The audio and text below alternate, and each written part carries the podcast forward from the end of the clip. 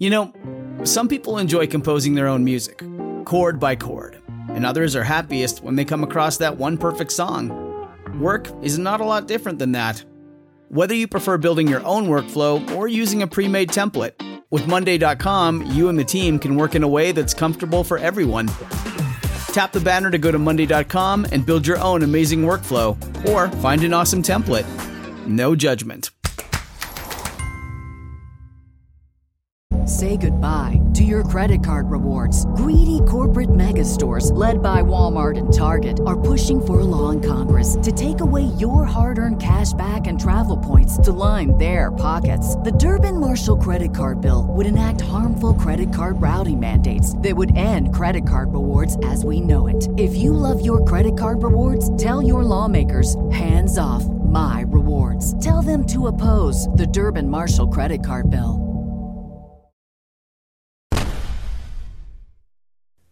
In a recent episode, we mentioned that some Civil War cavalry raids look an awful lot like heists. In fact, Civil War cavalry was a, a pretty good training ground for a career as an outlaw, if one were so inclined. Uh, if you wanted to pinpoint a single time and place as the genesis of the the Wild West gunslinger archetype, a strong candidate is the guerrilla war in Missouri. More than a few of the most famous names of the Wild West era saw action in the Missouri fighting, uh, as depicted in Ang Lee's 1999 movie, Ride with the Devil, which I recommend. Uh, Buffalo Bill Cody and Wild Bill Hickok, two names you probably know, both served as scouts for the Union Army in Missouri. But the most notorious Missouri veterans were almost certainly the famous James Younger Gang, or James Gang, which was made up mostly of former Confederate partisans, veteran Missouri bushwhackers. Technically, Missouri was not part of the Confederacy, but with the exception of a fairly uh, large German Catholic population centered around St. Louis, public opinion in Missouri was more inclined toward the South. Union forces took control of the state early in the war and held it under martial law throughout. In keeping Missouri in Union hands, they had to deal with fierce opposition from local partisan bands who were known as bushwhackers. The fighting in Missouri is sometimes overlooked uh, in, in big picture analyses of the Civil War, but it was some of the most brutal of the entire conflict with summary executions of guerrillas and civilian Union loyalists a regular occurrence. Now, Frank James and his better known little brother were from a firmly pro Southern slave holding Missouri family, sons of a Baptist minister and hemp farmer who uh, died prospecting for gold in California uh, when the boys were still in elementary school age. Frank met Cole Younger while the two rode with William Quantrill, an Ohio born 20 something former school teacher who was one of the war's more effective partisan leaders uh, until he died in May 1865 in a firefight with Union ambushers near Louisville. Uh, you'll note Quantrill was still fighting a month after Appomattox. Frank James's partner, Cole Younger, was from a pro Union family, but at age 18, he had joined up with Quantrill after Younger's Unionist father was murdered by a federal soldier. Cole Younger and Frank James survived several years as bushwhacking guerrillas and then applied the skills that they had learned, uh, mostly um, living on the run and, and professional level gunplay, toward a new profession bank robbery. The pair initially joined up with a gang of other Missouri guerrilla veterans led by Archie Clement. And when Clement was killed while resisting arrest, leadership of the gang fell upon James and Younger. Of course, the most famous member of the James Younger gang, maybe the most famous Wild West outlaw of them all, was Frank's little brother, Jesse James.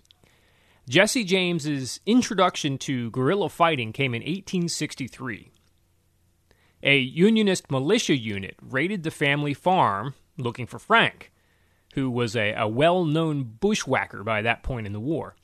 And, and when they didn't find who they were looking for, they horsewhipped 15 year old Jesse and beat and hanged, without killing, his stepfather. Uh, the next time Frank came back to the family home in Clay County, Missouri, Jesse left with him to join the partisan band. Frank and Jesse and Cole Younger spent the final years of the war fighting with Bloody Bill Anderson. They took part in fair fights with militia and Union regulars, sustained serious gunshot wounds, ambushed unsuspecting federal soldiers who surrendered and were then summarily shot, and also participated in what can be fairly called cold blooded murders. Jesse himself was shot by a Union cavalier after surrendering, though he survived. Jesse James later recounted being wounded seven different times during his days as a guerrilla, including twice in the same lung. Needless to say, these aren't the kind of experiences that you just set aside once the war ends. It's one thing to be part of an organized army that squares off with another organized army and then concludes hostilities with an armistice negotiated by the generals. Guerrilla warfare is a different animal, and fighting in Missouri didn't end with the war so much as gradually taper off. Jesse James recalled of life in Missouri in the early aftermath of the Civil War. Quote, My life was threatened daily and I was forced to go heavily armed. The whole country was full of militia, robbing, plundering, and killing. End quote. And what he leaves out of that quote is that he was very much a part of that uh, militia that was robbing and plundering and killing. So he kept his pistols either on his person or by his side at all times. And remember, he's still only like 18 years old. Now, many bushwhackers were able to successfully uh, reintegrate into civil society, resuming life as small farmers or settling down further west outside of Missouri. But some of the partisan units simply opted not to disband. And if you're a bushwhacking guerrilla unit and the war ends, and law and order and civilian government reemerge from the quagmire, and you decide to stay in the saddle, continue making your way through life on your skill with a revolver, well, at that point, you're not a guerrilla unit anymore. You're an outlaw gang. And sure enough, in February 1866, the James brothers and Cole Younger were allegedly involved in what you might say was an event of historical significance. The Clay County Savings Association, a bank that was owned by officers in the pro Union Missouri militia, was robbed in what is generally considered the first example of an American bank being robbed at gunpoint during regular business hours and when there wasn't a war going on. And please make note of that final qualifier. It was the first daytime armed robbery in peacetime. More about that later. But I need to throw in another qualifier, too. The James brothers are usually credited with that robbery of the Clay County Savings Association. But that's due in part to their subsequent history and the geography making sense. Uh, you might say that there's uh, circumstantial evidence, but uh, no direct evidence. So we don't uh, we don't know with absolute certainty that they they did actually participate. What we do know is that the brothers helped spring other criminals, and we have to call them at this point uh, criminals, uh, helped spring them from prison in a deadly jailbreak, and we can also say with certainty that they, along with Cole Younger and a few other associates, were implicated in numerous other bank robberies, many of which resulted in, in fatalities of gang members, law enforcement, and bystanders. Uh, they also robbed stagecoaches, and they robbed trains. From December 1869, when Jesse James entered a Missouri bank asked for change for a hundred, and then promptly shot the banker in the heart. Uh, until the day he died, Jesse James had a bounty on his head. Often it would be the largest sum that the, the governor of the state or the legislature could legally offer, uh, sometimes supplemented by corporate donations. And though the James Younger gang of former bushwhackers started mostly in Missouri and Kentucky, Uh, their geographic reach ended up being impressive, with holdups throughout the Midwest, the West, and South. Nearly 30 altogether, though there's some room for debate over the precise number. The total haul uh, over the course of the James Gang's career ended up being somewhere uh, between 200 and 250 thousand dollars in 1870s money. With all that said, there's a good chance that uh, the James Younger gang might have been a historical footnote, and Jesse James, in particular, would never have acquired anything resembling the legendary status he still enjoys if it wasn't for some highly favorable press coverage. The Kansas City Times, which was owned and operated by a former Confederate with an abiding hatred of Reconstruction era Republicans, ran numerous flattering pieces about the gang, and especially about young Jesse, and published letters to the editor penned by Jesse James himself. In the press coverage, the James Younger gang, well, they weren't a collection of murderous criminals, uh, forged in violent guerrilla warfare as very young men, and then not capable of, of reacclimating to civilized society. No, they were they were folk heroes carrying on the spiritual struggle against commercial and political exploitation by those dastardly Yankee Republicans. Sure, Jesse James, well, he was implicated in, in, a, in a long list of violent crimes and he had a price on his head. But wasn't that also true of Robin Hood? Or as, as Jesse James, well, as he described it himself uh, in one of his letters to the editor, quote, We are not thieves. We are bold robbers. I am proud of the name, for Alexander the Great was a bold robber, and Julius Caesar, and Napoleon Bonaparte. The newspaper stories emphasized that the targets of the James Younger gang were usually Yankee institutions, northern carpetbaggers economically exploiting the defeated South.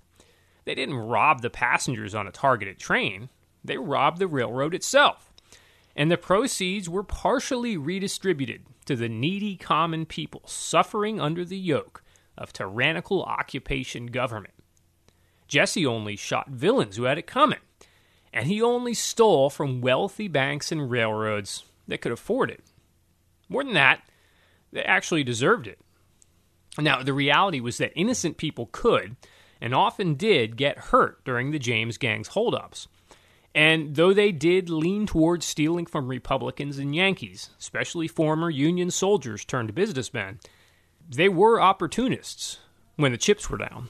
And there isn't any evidence that the fruits of the gang's robberies ever went anywhere other than the pockets of Jesse and Frank, Cole Younger, and the other gang members.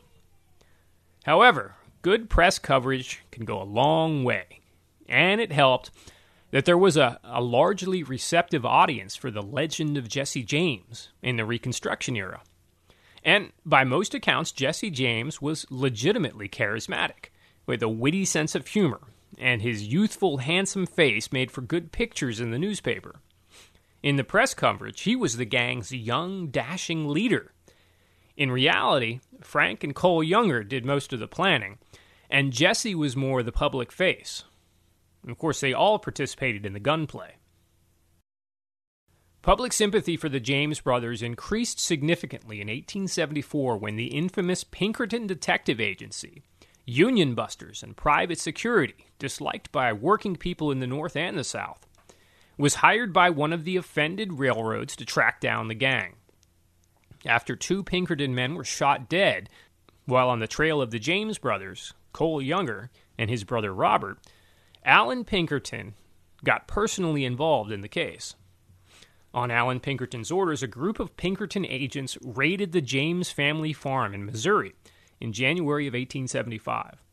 The Pinkertons bombed and burned down the house, resulting in death and serious injury to non criminal members of the James family, including an eight year old half brother who died in the explosion. Frank and Jesse, though, both escaped. Now, in PR terms, the affair was an absolute disaster for the Pinkertons and for the railroad who'd hired them. But it helped Jesse James's public image. It's a lot easier to come across as the good guy when the opposing side is the Pinkerton Detective Agency. For his part, Allan Pinkerton called off the hunt for Jesse and Frank after the raid bombing and fire. Nonetheless, the James Younger gang's run of successful heists came to an abrupt end in September 1876 in Northfield, Minnesota. Lawmen and bounty hunters had been on their tail for nearly 10 years, but what finally brought down the James Younger gang was a group of armed citizens. During a bank robbery in Minnesota, uncooperative bank employees slowed down the robbers and raised the suspicions of the townsfolk. The general public in the upper Midwest was much less likely to be sympathetic toward former Confederate bank robbers than in, say, Missouri or Kentucky. And when the locals realized that their local bank was being robbed by armed outlaws, the citizens confronted the robbers with the hunting rifles that many had on hand. Following a firefight, a bloody escape, and a manhunt, all but two of the gang were either dead or in law enforcement custody. Cole Younger was sentenced to life in prison, but got out on parole in 1901 after serving 25 years. And the only two gang members still alive and not in custody were, of course, Frank and Jesse James, who covertly made their way into Tennessee under assumed identities. After a couple years living in Tennessee under an alias, Jesse James couldn't leave well enough alone, and he eventually recruited a new gang and resumed his career as a bank robber. At this point in the story, we're in 1882, and public sympathies for Jesse James had started to wane. And the pool of former guerrilla fighters still interested in life as an outlaw was a whole lot smaller. So new recruits tended to be more like common criminals than fearless guerrilla veterans. Two of those recruits, Robert Ford and his brother Charlie, had won Jesse's misplaced confidence.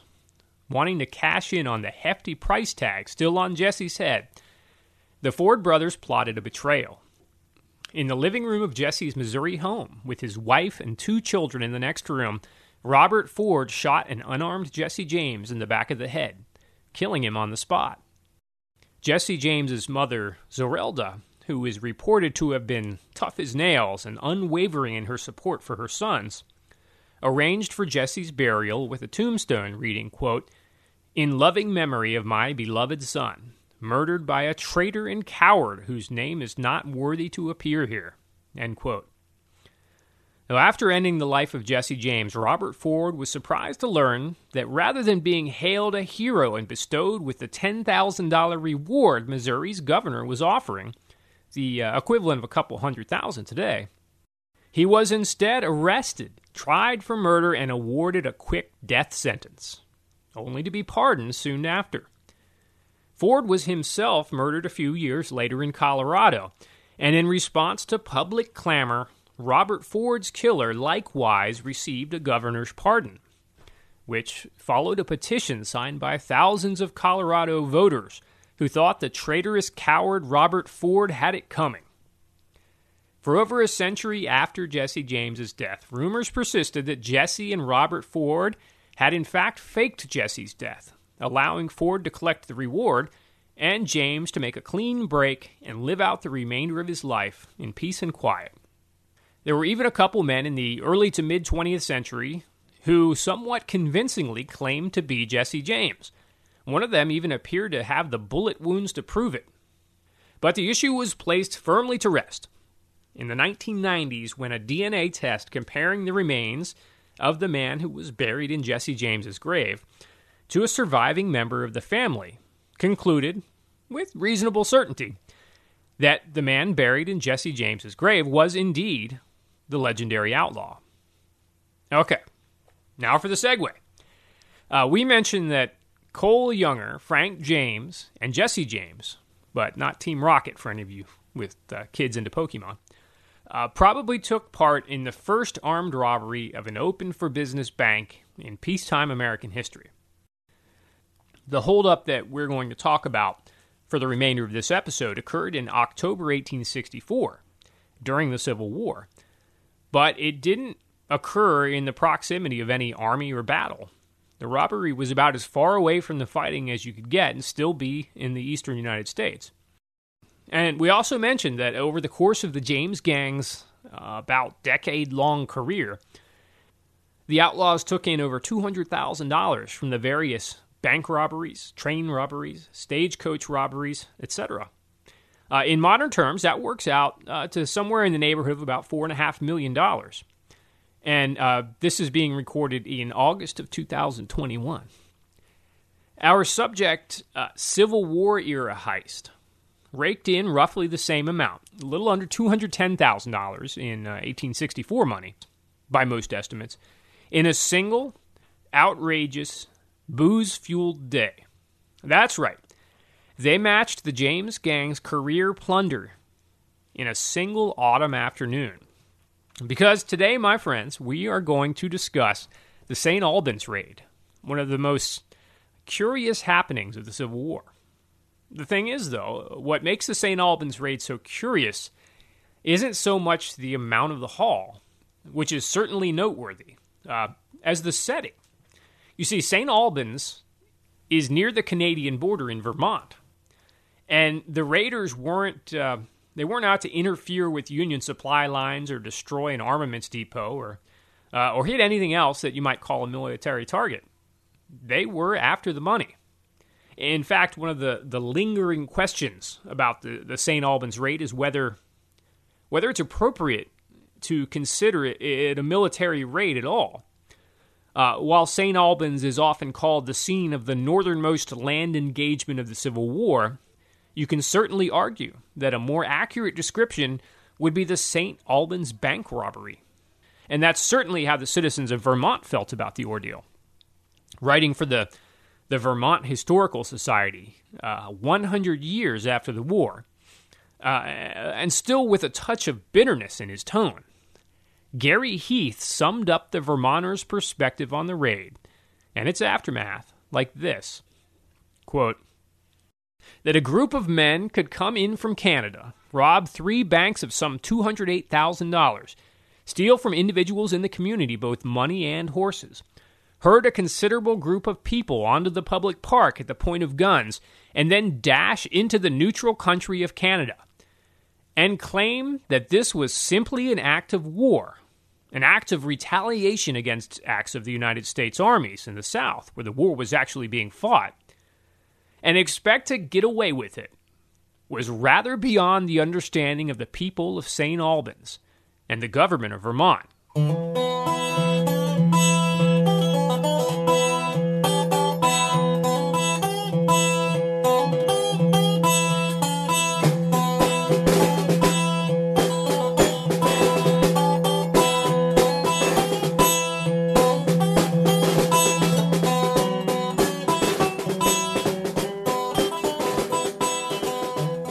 Hello and welcome to Portraits of Blue and Gray. We uh, took a lot longer getting this episode out than, I would have liked, but for what it's worth, I think that this is a fun show. What we're talking about today, or what we were supposed to be talking about, is the St. Albans raid. Uh, but you probably noticed that the uh, the intro went a bit long. Um, researching the St. Albans raid kind of got me thinking about you know connections between between bank robbery and the Civil War, and then you know you, you get into the the James Gang, and it's it's easy to get carried away. In retrospect, it probably should have been two separate episodes, but I, I just really liked the connection between the two. And when I realized that the uh, the St. Albans crew, who were rank amateurs in the art of bank robbery, that they hauled in as much in one day uh, as Jesse James and Company uh, did in their um, long and distinguished career. Well, that just uh, that seemed like too good of a segue to waste. The St. Albans raid is without a doubt one of the wildest occurrences of the Civil War. So researching this episode w- was a blast, and I hope everyone out there listening has as much fun with it as I did. All right, that's enough rambling. Uh, enjoy the St. Albans raid, and thank you all for your patience and for continuing to listen to the podcast.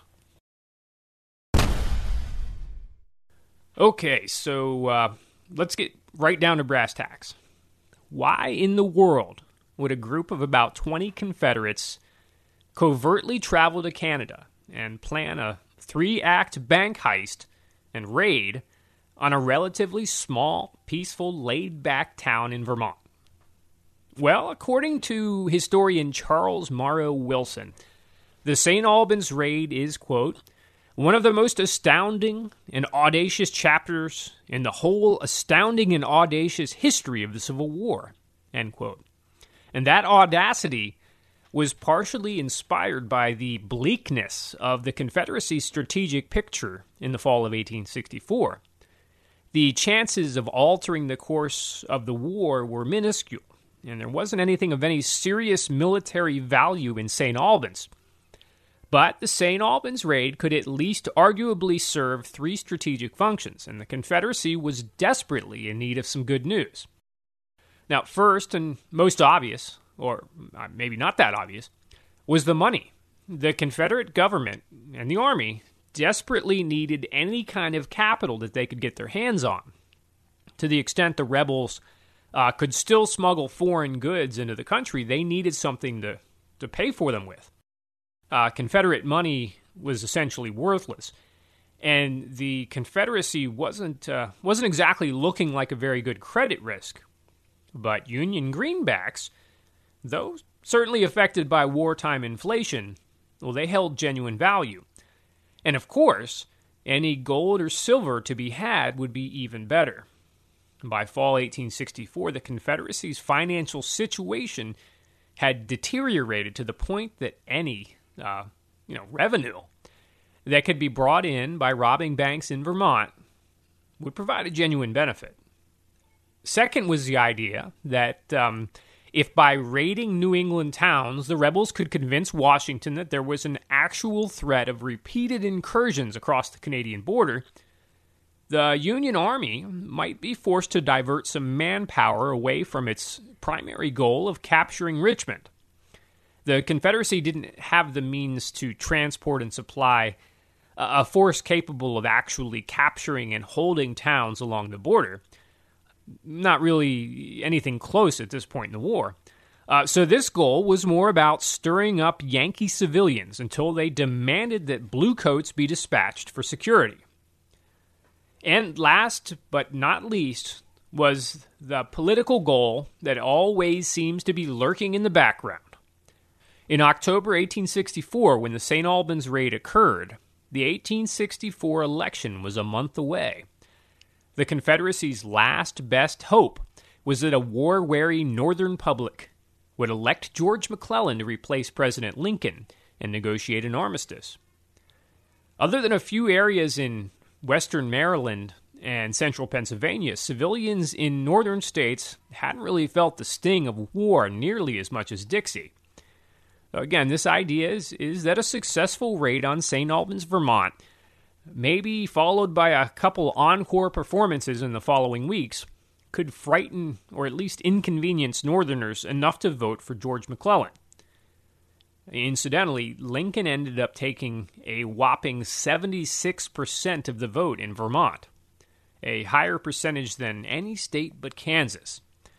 So, if anything, the raid steeled the resolve of the locals to stick with Lincoln. But you never know till you try, I guess.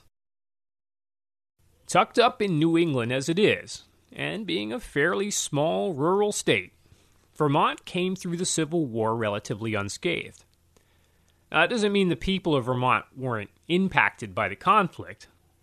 In the months leading up to the war, a Vermont representative in the U.S. House of Representatives had introduced a resolution calling for negotiation of constitutional amendments allowing for peaceful preservation of the Union but the resolution received little support, and when war broke out, Vermonters volunteered to fight. From a population of less than 350,000, Vermont contributed about 40,000 servicemen to the war effort, uh, with the state fielding 17 infantry and one cavalry regiment, four artillery companies, and a healthy complement of snipers and scouts. Vermont's per capita participation rate was a little bit below uh, its neighbors, New York and New Hampshire, but Vermont soldiers generally had a good reputation. And in the 1860s, the state had a genuine martial tradition. Winfield Scott spoke highly of the performance of Vermonters in the War of 1812, and of course, the Green Mountain Boys, led by Ethan Allen in the uh, Revolutionary era, fought redcoats and New Yorkers. With that said, ordinary civilians in Vermont understandably thought that they didn't have a whole heck of a lot to worry about from the Confederates. It's about 500 miles from the nearest part of the Confederacy in Northern Virginia to Vermont. And Confederate cavalry would have to get through at least Maryland, Pennsylvania, and New York to get there, and probably New Jersey and Massachusetts too, depending on the path they took. Between the Army of the Potomac and all those states' militias, the chance of Jeb Stuart threatening Vermont was pretty slim. However, there's another less direct route to get from the Confederate States into Vermont. You can go through Canada. Now, Canada had an interesting side role in the U.S. Civil War, with about 50,000 Canadian soldiers fighting on, on both sides of the conflict, some 7,000 of them losing their lives as a result. Canada was still uh, officially part of the British Empire during the war, and uh, without going into too much detail, uh, Canada itself wasn't exactly a single united entity. Uh, you had the modern Atlantic provinces and British Columbia all existing as separate colonies. And then the uh, province of Canada consisted of the more populated areas of Quebec and Ontario, all under the uh, umbrella of British North America. But for simplicity's sake, uh, we'll just call Canada Canada. Like Britain, Canada was formally neutral while their unruly cousins smashed each other in the face. Early on in 1861, a proclamation issued by Queen Victoria acknowledged the southern states as a belligerent, with the rights that entailed, but stopped there, not recognizing Confederate sovereignty or taking a side. Even with official neutrality, Canada and the U.S. had very close economic and cultural ties, so it was inevitable that the war would have some impact on Canada. Uh, economically, the U.S. Civil War boosted demand for Canadian exports in the North, and Canadian shipping interests benefited greatly from the loss in market share suffered by American shippers due to the increased risks raised by Confederate privateers.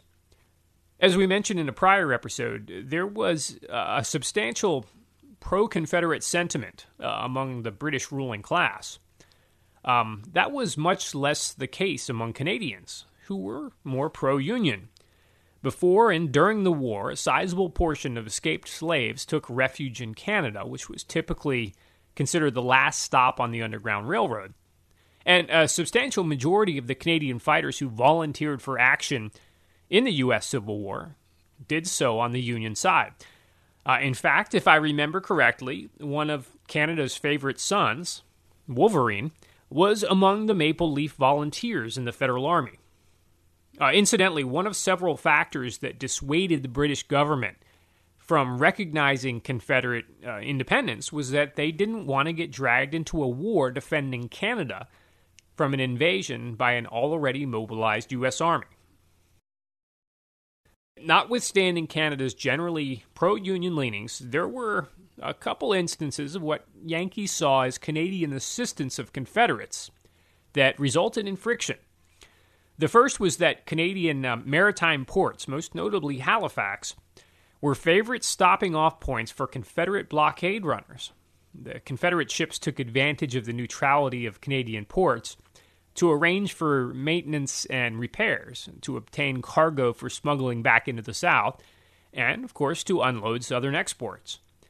For their part, Canadian merchants could turn a tidy profit buying Southern cotton cheap and then reselling it in Britain.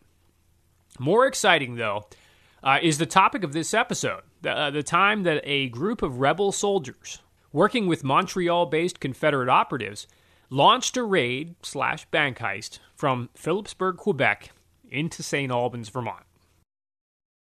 The leader and mastermind of the St. Albans raid was Lieutenant Bennett Young of Kentucky. Young had served in the Confederate cavalry under John Morgan before being captured in Ohio in 1863.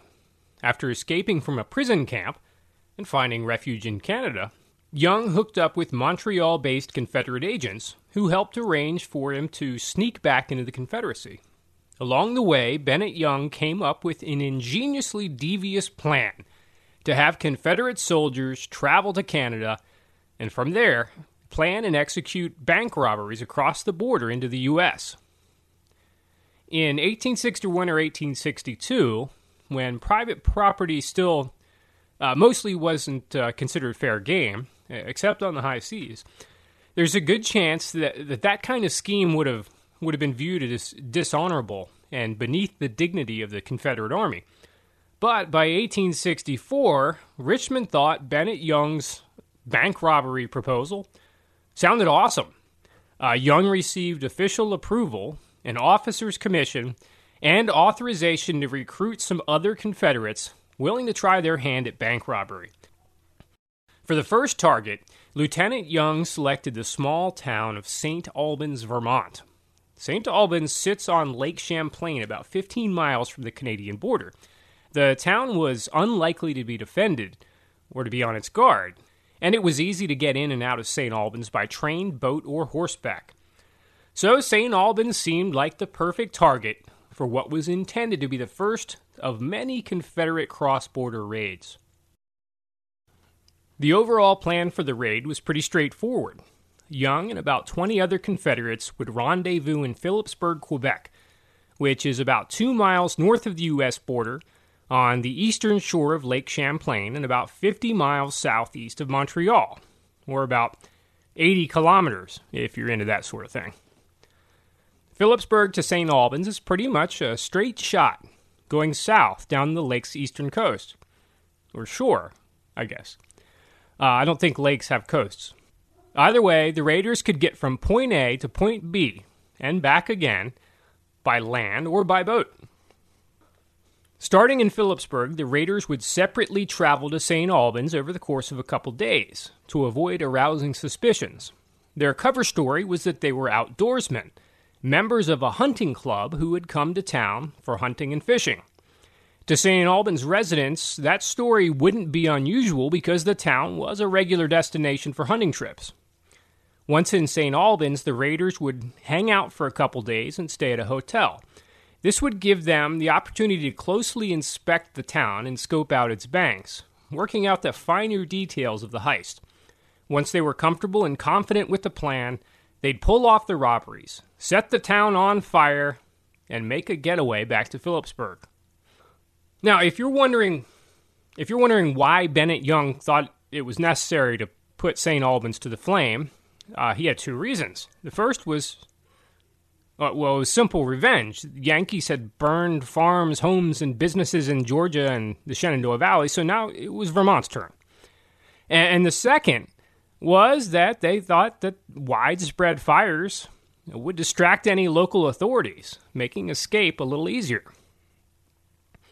The, the chain of events that constitute the St. Albans raid uh, began on October 12, 1864 when Bennett Young arrived in St. Albans and checked into the Tremont Hotel.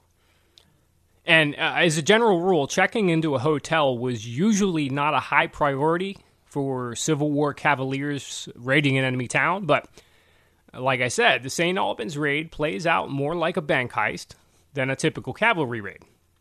So Young started by taking a long, leisurely walk around St. Albans evaluating avenues of ingress and egress, potential hazards, and most importantly, the town's three banks the Franklin County Bank, the First National Bank, and St. Albans Bank.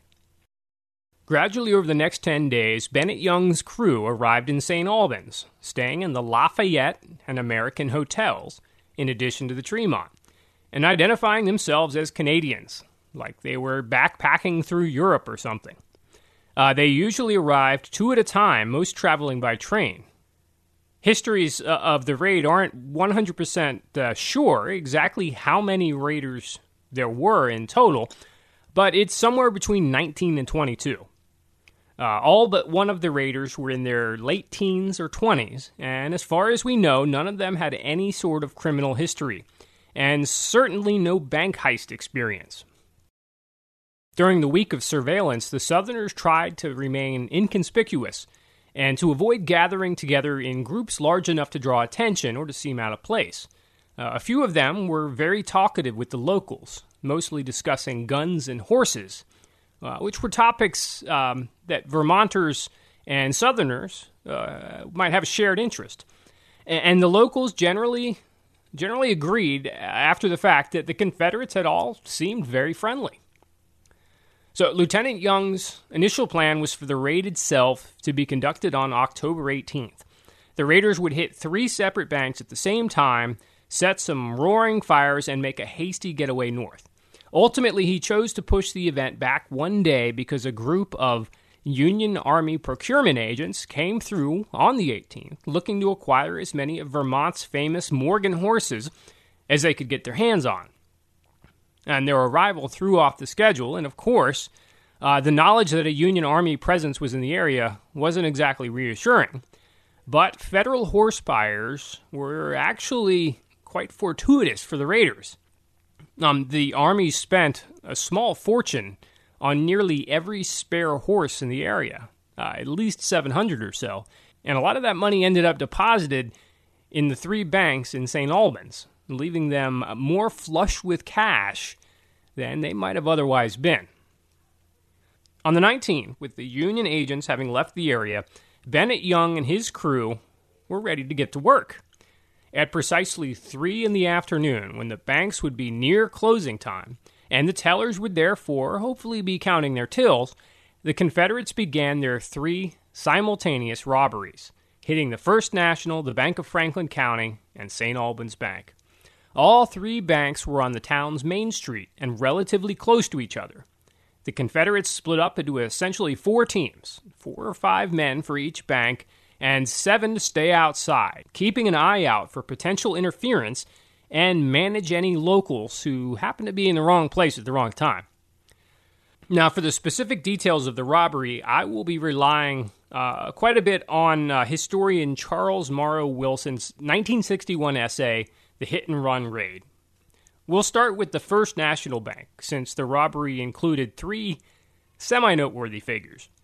The leader of the raid was Caleb Wallace, a nephew of former U.S. Vice President John Crittenden and his second in command was Alameda Bruce, nephew of Confederate Vice President Alexander Stephens. And appearing as an innocent bystander was octogenarian hearing impaired General John Nason, a locally well known veteran of the War of 1812. Uh, the robbery started directly with Wallace walking in the front door to the counter and pointing his cocked revolver in the face of the bank clerk. Then, with little ceremony, another Confederate scrambled behind the counter, and the looting commenced. Uh, the robbers helped themselves to an excellent haul, which consisted of banknotes, U.S. bonds, and greenbacks valued around $98,000. It would have been even better, except that a rebel robber asked the clerk about the contents of a couple bags of coins. The clerk told him that they were copper pennies, and the Confederate ripped open a bag and verified the answer's accuracy. And, and so he concluded that the bags were too heavy and let them be. As it turned out, though, he checked the wrong bag. The coins in the other bag were gold. The First National team ran into a little resistance when a scrapping local by the name of Bill Blaisdell coincidentally strolled into the bank and, without much hesitation, wrestled to the ground the Confederate guarding the door. Blaisdell got the better of the scuffle, but had to surrender when a couple other Confederates trained their revolvers on him and made clear that they were about to fire. Now, there's a funny, though uh, maybe apocryphal story that comes in here. Now, you remember John Nason, the Old War of 1812 veteran. Well, the story goes that throughout the robbery, General Nason sat quietly reading his newspaper, either oblivious or just unconcerned. But when the Confederates who had been raiding the till ran to assist the, the door guard who was being roughed up by Blaisdell, uh, Nason is supposed to have said, Now, boys, two on one's not fair. Then, when the robbery concluded and the five bank robbers fled the premises, Nason uh, momentarily put down his newspaper uh, that he had been reading and calmly asked, What gentlemen were those? So at the same time as the first national stick up, uh, 3 p.m., another team of five Confederates, led by a man calling himself Tom Collins, hit up the St. Albans Bank. In this case, when the Confederates entered the bank uh, near closing time, the clerk didn't really think much of it. He had amicably chatted with at least three of the supposed Canadian sportsmen earlier in the week. But he realized the circumstances were serious when he noticed the, the two large caliber Colt revolvers being pointed menacingly in his direction. And the men smelled strongly of booze, which generally doesn't help the stability of a given situation. The clerk, uh, Bishop was his name, um, thinking quickly, rushed for the bank's back room where another clerk was working. Nah, not a bad idea, but it didn't work out for him. The Confederates secured the door before the two clerks could get themselves locked inside, and they spent the rest of the robbery being being held at pistol point by uh, two of the robbers, while the other three robbers rifled through the bank's reserves. Charles uh, Charles Morrow emphasizes what quote an appallingly bad job of bank looting the amateurs on the St. Albans bank robbery crew were doing. The, their total haul was about sixty thousand dollars, which really doesn't sound too bad, especially since we're you know we're talking about eighteen sixty four money. Uh, it consisted of banknotes, some silver, and cash, uh, some of which was appropriated from two bank customers who happened into the bank at the wrong time. Morrow, though, notes that they missed $100,000 worth of U.S. bonds and banknotes that were in the safe that the robbers hurriedly picked through. And they also left on the table gold certificates, and for no discernible reason, a significant pile of gold coins that were also in the same safe. Uh, throughout the Bank of St. Albans uh, job, Tom Collins, the team leader, kept the two clerks and two customers who had wandered in, uh, kept them in the bank's back room, lecturing to them about how the raid was uh, recompense for General Sheridan's crimes in the Shenandoah Valley. While Collins, or whatever his, his real name is, um, while he was giving his speech, he was not taking any of the bank's money. And this leads to Morrow's conclusion about the robbery uh, of St. Albans Bank. Quote, the robbery time was 12 minutes, most of them filled with talk. End quote. And the final of the three banks was the Franklin County Bank, also on St. Albans' main street. The robbery began with the Confederate team leader, uh, Bill Hutchinson uh, of Kentucky, casually strolling up to the bank counter and asking the clerk, Marcus Beardsley, uh, about the current exchange rate between gold and greenbacks. The clerk didn't know, but he recommended Hutchinson speak with a St. Albans merchant who had just walked in. The merchant, J.R. Armington was his name, was indeed able to assist Hutchinson in uh, exchanging a couple uh, gold coins for uh, paper U.S. dollars. Now, at that point, Armington, the uh, merchant, left the bank with another local with whom the cashier had uh, also been conversing. Hutchinson, the Confederate leader, and Clerk Beardsley, along with another friendly local, uh, then chit chatted uh, affably for a few more minutes until finally four more Confederates entered the bank and approached the three conversationalists as if to join in in shooting the breeze. Uh, but they didn't say anything. Instead, two men produced their pistols and drew down on Clerk Beardsley.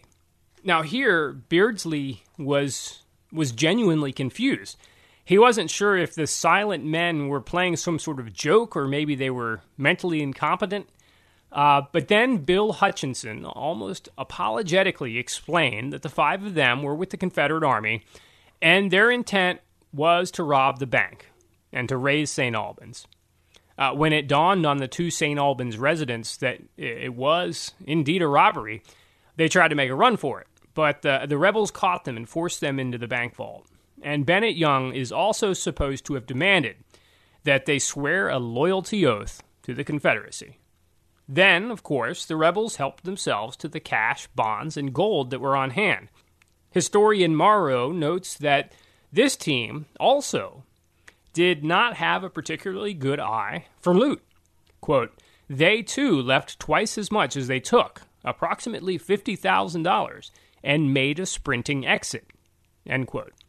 Fortunately for Clerk Beardsley and his companion in the bank vault, J.R. Armington, the merchant who had uh, had known the price of gold, re-entered the bank and heard the two prisoners stuck in the vault and was able to release them.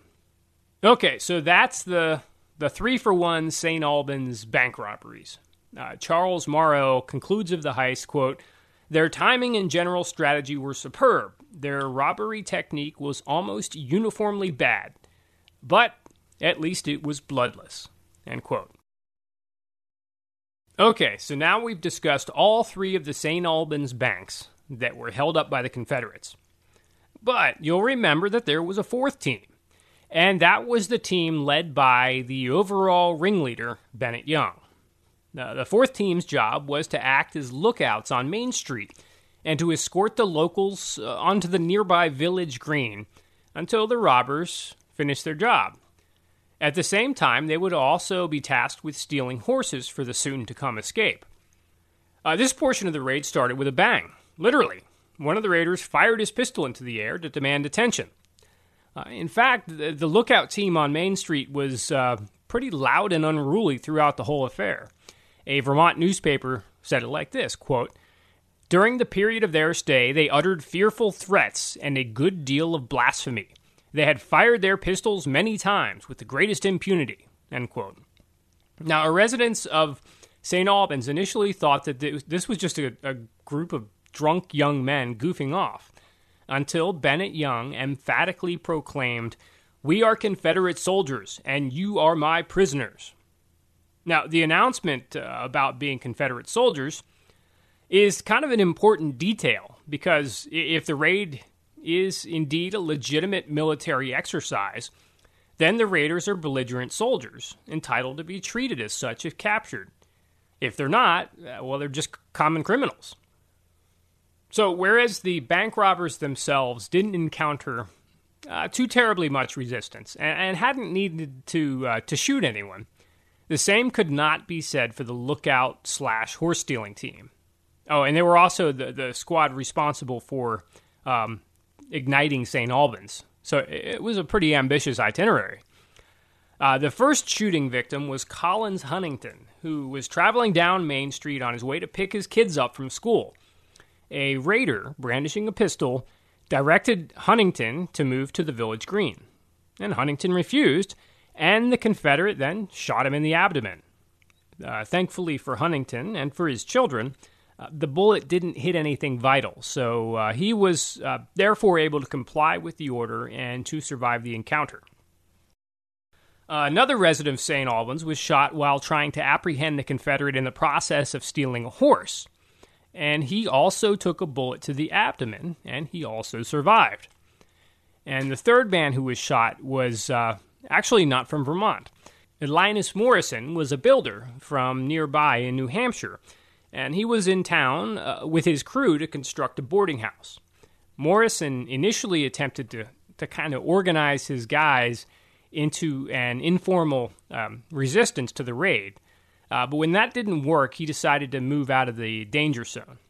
And while he was doing so, Bennett Young fired his revolver at Edward Fuller, a stable owner who had objected to his stable being relieved of several horses to give voice to his uh, objection, Fuller had produced his, his own pistol and took a shot at Bennett Young.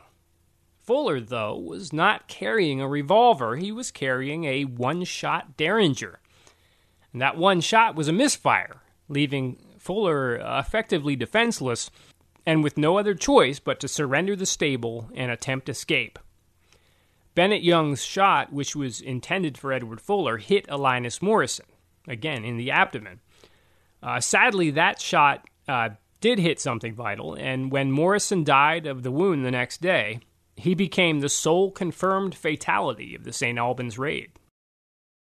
Now, as we mentioned, Bennett Young's team was also responsible for burning St. Albans. But unlike the fundraising endeavor, the arson aspect of the raid was an utter failure the plan was to start the fires using glass bottles uh, that they were all carrying, which were filled with what they described as Greek fire. The compound was supposed to ignite when exposed to the air, uh, so they would simply throw the bottles at a building, and watched the flames uh, build as the bottles shattered. Uh, sort of like a, a Molotov cocktail, but without any initial spark required. Uh, when they broke the bottles, though, nothing really happened. There may or may not have been a, a little smoke, but, but no fire. So the town of St. Albans escaped the pitiable fate that had befallen uh, Chambersburg, Pennsylvania. Gary Heath's account of the St. Albans raid from the Vermont Historical Society puts some context to the attempted arson, because it, it wasn't just about revenge. The fires were also intended to serve a strategic purpose. Quote, had these fires got really started, the attempt of the community to stop them or contain them would have made it just about impossible to make any real attempt to chase and capture these criminals. In other words, it was an attempt to keep the people busy while the raiders escaped, a tactic worthy of the James Gang, the Youngers, or other bank robbers. Uh, avoiding resistance has obvious benefits, and Bennett Young and Company were also counting on the fact that the male population normally present in St. Albans uh, was uh, lower than usual.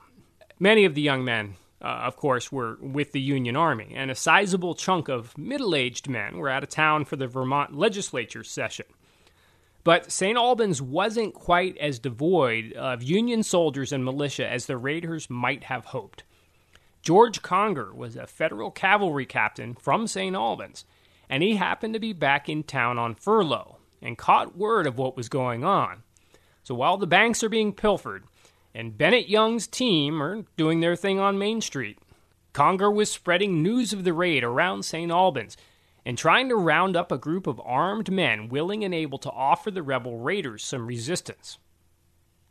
Okay, so this is the point where the four stories we just kind of went through and the four teams of Confederate raiders uh, reconverge as they all uh, united on Main Street where the dozen or more stolen horses had been collected, just in time to avoid what Captain George Conger intended as a lethal confrontation.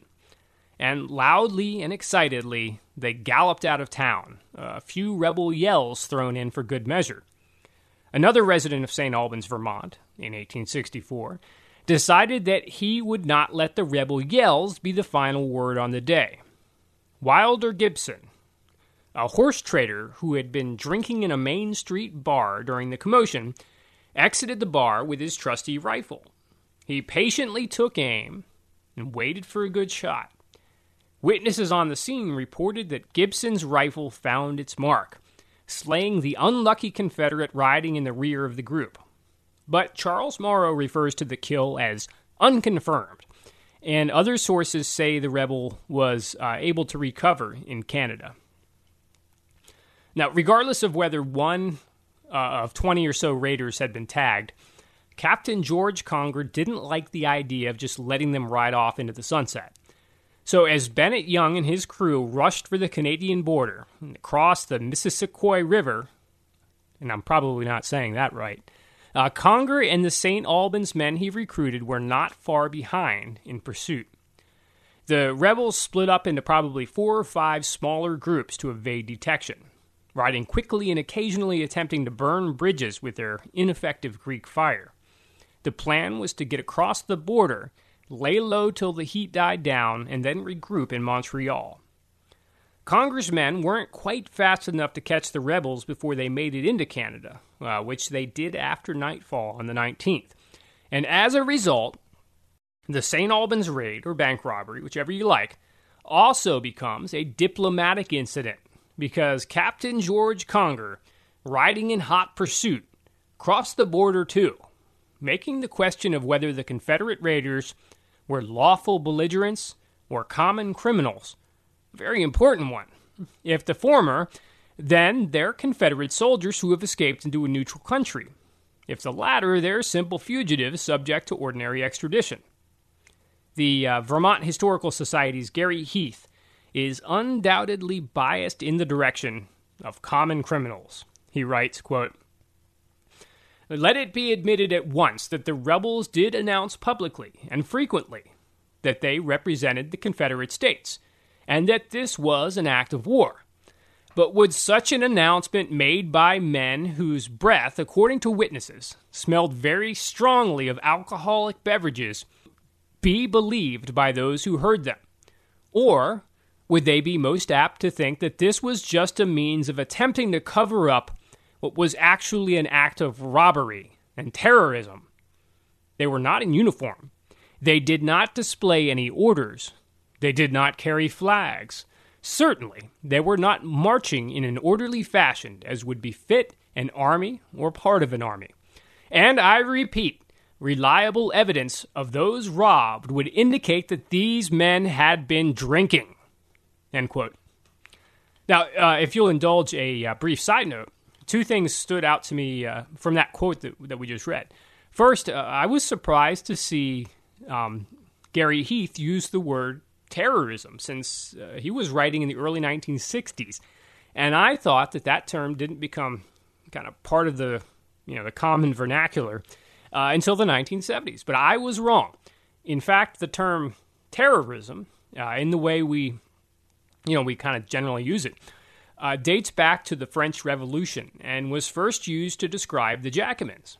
John Adams mentioned terrorism in 1799 during his presidency writing, quote, Terrorism cannot be practiced in America so easily as in Europe, where the issue of a battle determines the fate of a nation and the capture of a city involves the submission of a whole country. End quote. And not to be outdone, just a few days after taking the presidential oath in 1801, Thomas Jefferson wrote, quote, Nothing will be spared on my part to harmonize our system and to render the Republican basis so solid as to defy the machinations of terrorism, Illuminatiism, etc. End quote. So there you have it. President Jefferson was worried about the machinations of the Illuminati. And George Washington may very well be the only American president not to talk about terrorism. And the other thing about Gary Heath's quote is uh, I guess it's, it's funny to me how he he, he cites the fact that the rebel bank robbers had been drinking as evidence that they were not acting as soldiers. Like he's, you know, he's assuming that the, the two are mutually exclusive.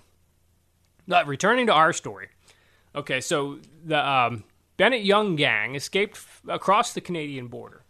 Would be Sheriff George Conger and his posse of angry Vermonters follow him across. And as far as Conger uh, is concerned, he's he's in hot pursuit of criminal bank robbers, and he has every right to drag them back across the border to stand trial. The thing is, though, we're in Canada now, and so the Canadian authorities, well, they get a say in the matter, and they weren't exactly thrilled with the idea of a hundred or so armed Americans invading Canadian sovereignty and presuming to take custody of you know, either enemy combatants or, or fugitive bank robbers who were rightfully now within the jurisdiction of Canada's government. Um, and for an account of the Canadian perspective, we'll turn to an, uh, an edited quote from historian John Kazar's essay, Canadian View of Confederate Raid on St. Albans. Quoting Kazar, quote, When the Confederates, under their leader, Lieutenant Bennett H. Young, continued across the Canadian border, Conger's posse pursued them, and near Philipsburg, Quebec, the Vermonters seized Young himself. The spirited efforts of the Americans to return the raiders forcibly to Vermont without consulting the Canadian authorities were resisted by the latter. So, to kind of sum up and annotate, Conger uh, and his guys are tracking down the different groups of, of rebels who had split up and were trying to hide out in Quebec um, occasionally exchanging gunfire with them. Um, two separate pairs of robbers were captured at Elder's Tavern in Stanbridge, Quebec. Two more were seized while hiding in a barn near Waterloo. Um, then they caught Bennett Young with a handful of accomplices in a boarding house near Philipsburg, the innkeeper having, having uh, them out to the search party. Uh, Young was arrested and put in a carriage to be carried off but he, he threw the driver out of his seat and took off with the team. Uh, he didn't make it far, though, and then he was promptly rearrested. Of course, uh, George Conger thinks that, that in this whole thing, he, he's doing the Lord's work. But Canadian officials were understandably irritated that that they were being completely disregarded. And then they learned that Union Major General John Dix is in Burlington, Vermont, organizing a detachment of federal regular infantry to cross the border, supposedly in, in hot pursuit uh, of the rebel bank robbers. Kazar notes that by that point, the Canadian authorities, well, they had seen enough. A British Army officer was on hand when Bennett Young was captured, and rather than risk having Young and his accomplices lynched on Canadian soil by an angry Yankee mob, the officer forced Conger to stand down, ordered custody of the rebel bank robbers be turned over to the Canadian officials, and kicked Captain George Conger and his posse out of Canada. Uh, again, quoting Kazar, quote, Regardless of previous Canadian sympathies towards the American belligerents, there was general resentment expressed towards the actual pursuit into Canada by Captain Conger. The Montreal Gazette's correspondent in St. John's noted that, quote, considerable indignation is expressed against the troops of Yankees who crossed the line and who conducted themselves, it was said, in a reckless and disgraceful manner the paper also pointedly compared the manners of Captain Conger to the gentlemanly demeanor of the prisoners. The Toronto Globe, usually pro Northern in sympathy, conservatively estimated that Dix had, this is uh, Kazar quoting the Toronto Globe, rather overstepped the bounds of law and prudence. End quote. Now, it's worth pointing out that once this whole chain of events got started uh, with the robberies, everything went down really fast. The stick up occurred on October 19th, which was a Wednesday. Uh, on Thursday, Lord Monck, the uh, Governor General of, of, British North America, uh, he directed the local commanding officer to intervene and take custody of the rebels. And then by Saturday, 14 rebels were in Canadian custody, along with $87,000 in loot, which, of course, leaves like 120,000 unaccounted for. Once the rebels were in Canadian custody, the American consul in Montreal didn't waste any time demanding that an extradition hearing be scheduled so that the, you know, the prisoners could be turned over to the United States. And the British slash Canadians were uh, more than happy to hold a hearing. Um, there was a treaty in place for just that sort of thing, after all. In 1864, though, there weren't heavy handed American intelligence agencies um, around to lean on foreign officials and make sure they came to the right decision in extradition cases. And Queen Victoria's government in Canada, having been insulted by Captain Conger's unauthorized crossing of the border and General Dix's uh, contemplated invasion, well, it was not feeling particularly sympathetic toward U.S. demands. So the hearing goes forward, the Lincoln administration hires one of the most prominent lawyers in Canada to argue for extradition, and the Canadian judge rules that Bennett Young and his crew, when they robbed those three banks in St. Albans, were absolutely, without a doubt, acting as soldiers engaged in operations on behalf of the Confederate government and were therefore entitled to treatment as bona fide belligerents, not felons. And, well, because Canada is officially neutral in the conflict, well, there's you know, there's no cause for extradition. And as if with the intention of aggravating the federal government and Vermont historians for at least the next century, the judge ordered the rebel soldiers released. Let the boys go, eh? Uh, but they did send the $88,000 back to St. Albans. So what about the uh, well the other 120,000 or so? And again, we're going to quote the Vermont Historical Society's Gary Heath. Quote, I believe I am correct in saying that a considerable portion of the money was turned over to Confederate representatives in Canada. But I believe I am also correct that not all of it went that way. There is even some evidence of slightly sticky fingers among some Canadians, which may well account for the ease in which the raiders managed to escape from jail and nearly make their way beyond the power of Canada to bring them to trial. End quote. So I think what the uh, you know the Vermont Historical Society's Mr. Heath is saying here is that the Canadians, who uh, you know probably also produce pretty low quality maple syrup, well, they accepted bribes to allow the Confederate raiders to escape justice. Secretary of State William Seward's message to British diplomats perfectly encapsulates Washington's utter exasperation with the Canadian court's ruling.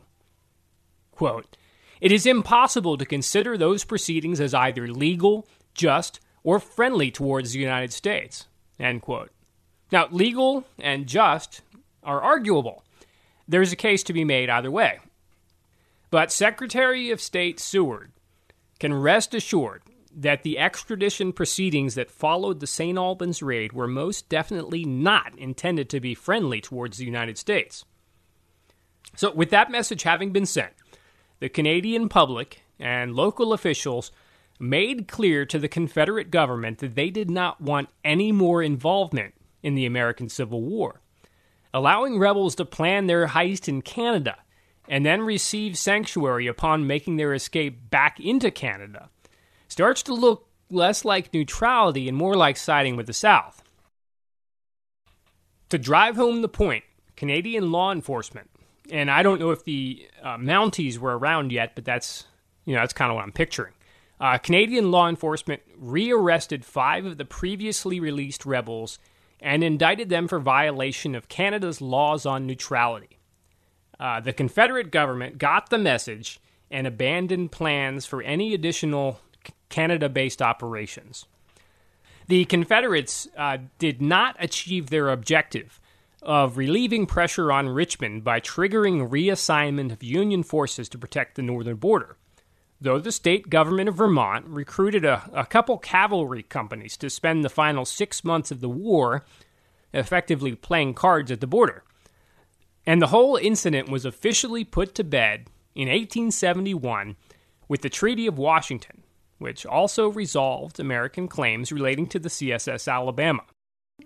The commission appointed to resolve outstanding claims held that the U.S. was not entitled to any additional compensation arising from the St. Albans raid. And, well, that was that. And after the war, Bennett Young was pointedly excluded from the proclamation of amnesty. So he hung out in uh, Ireland for a few years and studied law. When he returned to the U.S. later in the decade, he moved to Louisville and made a name for himself as a very successful lawyer. He made a, a great deal of money, and having put bank robbery behind him, he spent close to 40 years as a philanthropist, believe it or not, uh, endowing an orphanage, a school for the blind, and a public library, among other things. Now, before wrapping up this episode, I have a, uh, I guess, a hypothetical to ponder. What if, instead of Bennett Young and his collection of inexperienced Confederate amateurs, the St. Albans raid had been carried out by bona fide professional outlaws, like the James Younger Gang, for instance, or even just rough around the edges Missouri guerrilla warfare veterans.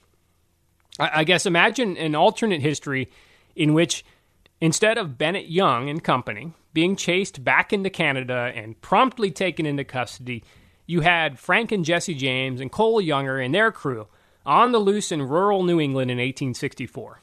Now, the best I can say is that, uh, well, that scenario would have resulted in uh, considerably more chaos and, and almost certainly more bloodshed, and may have actually, you know, achieved the, the temporary uh, reallocation of a regiment or two of Union troops. It, it's one thing when when that sort of uh, nonsense is going on uh, out on the frontier in Missouri, but you know, in New England, that's that's quite a bit more shocking.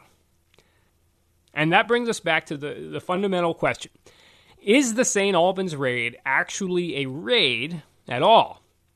Or is it more fairly characterized as an, an old fashioned bank robbery that just happened to be carried out during, during the war by men affiliated with the Confederacy?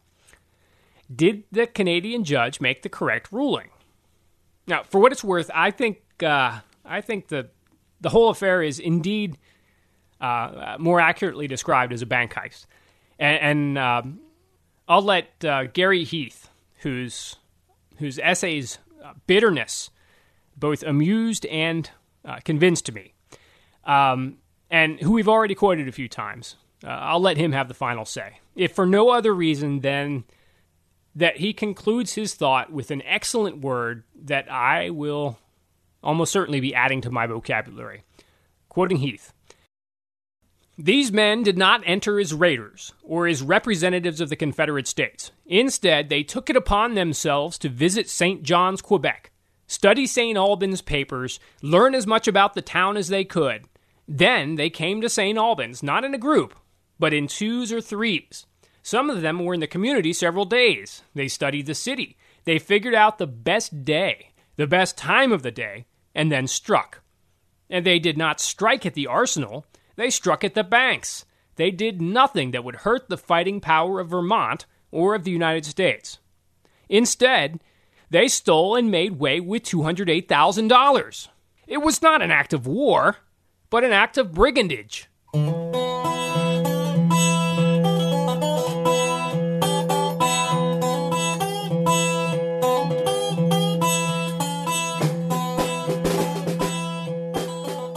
Well, that is our take on the St. Albans raid. I hope everybody enjoyed listening as much as I enjoyed researching it.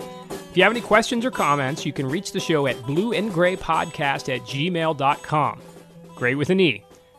Thanks as always for listening, and I hope you enjoyed the show.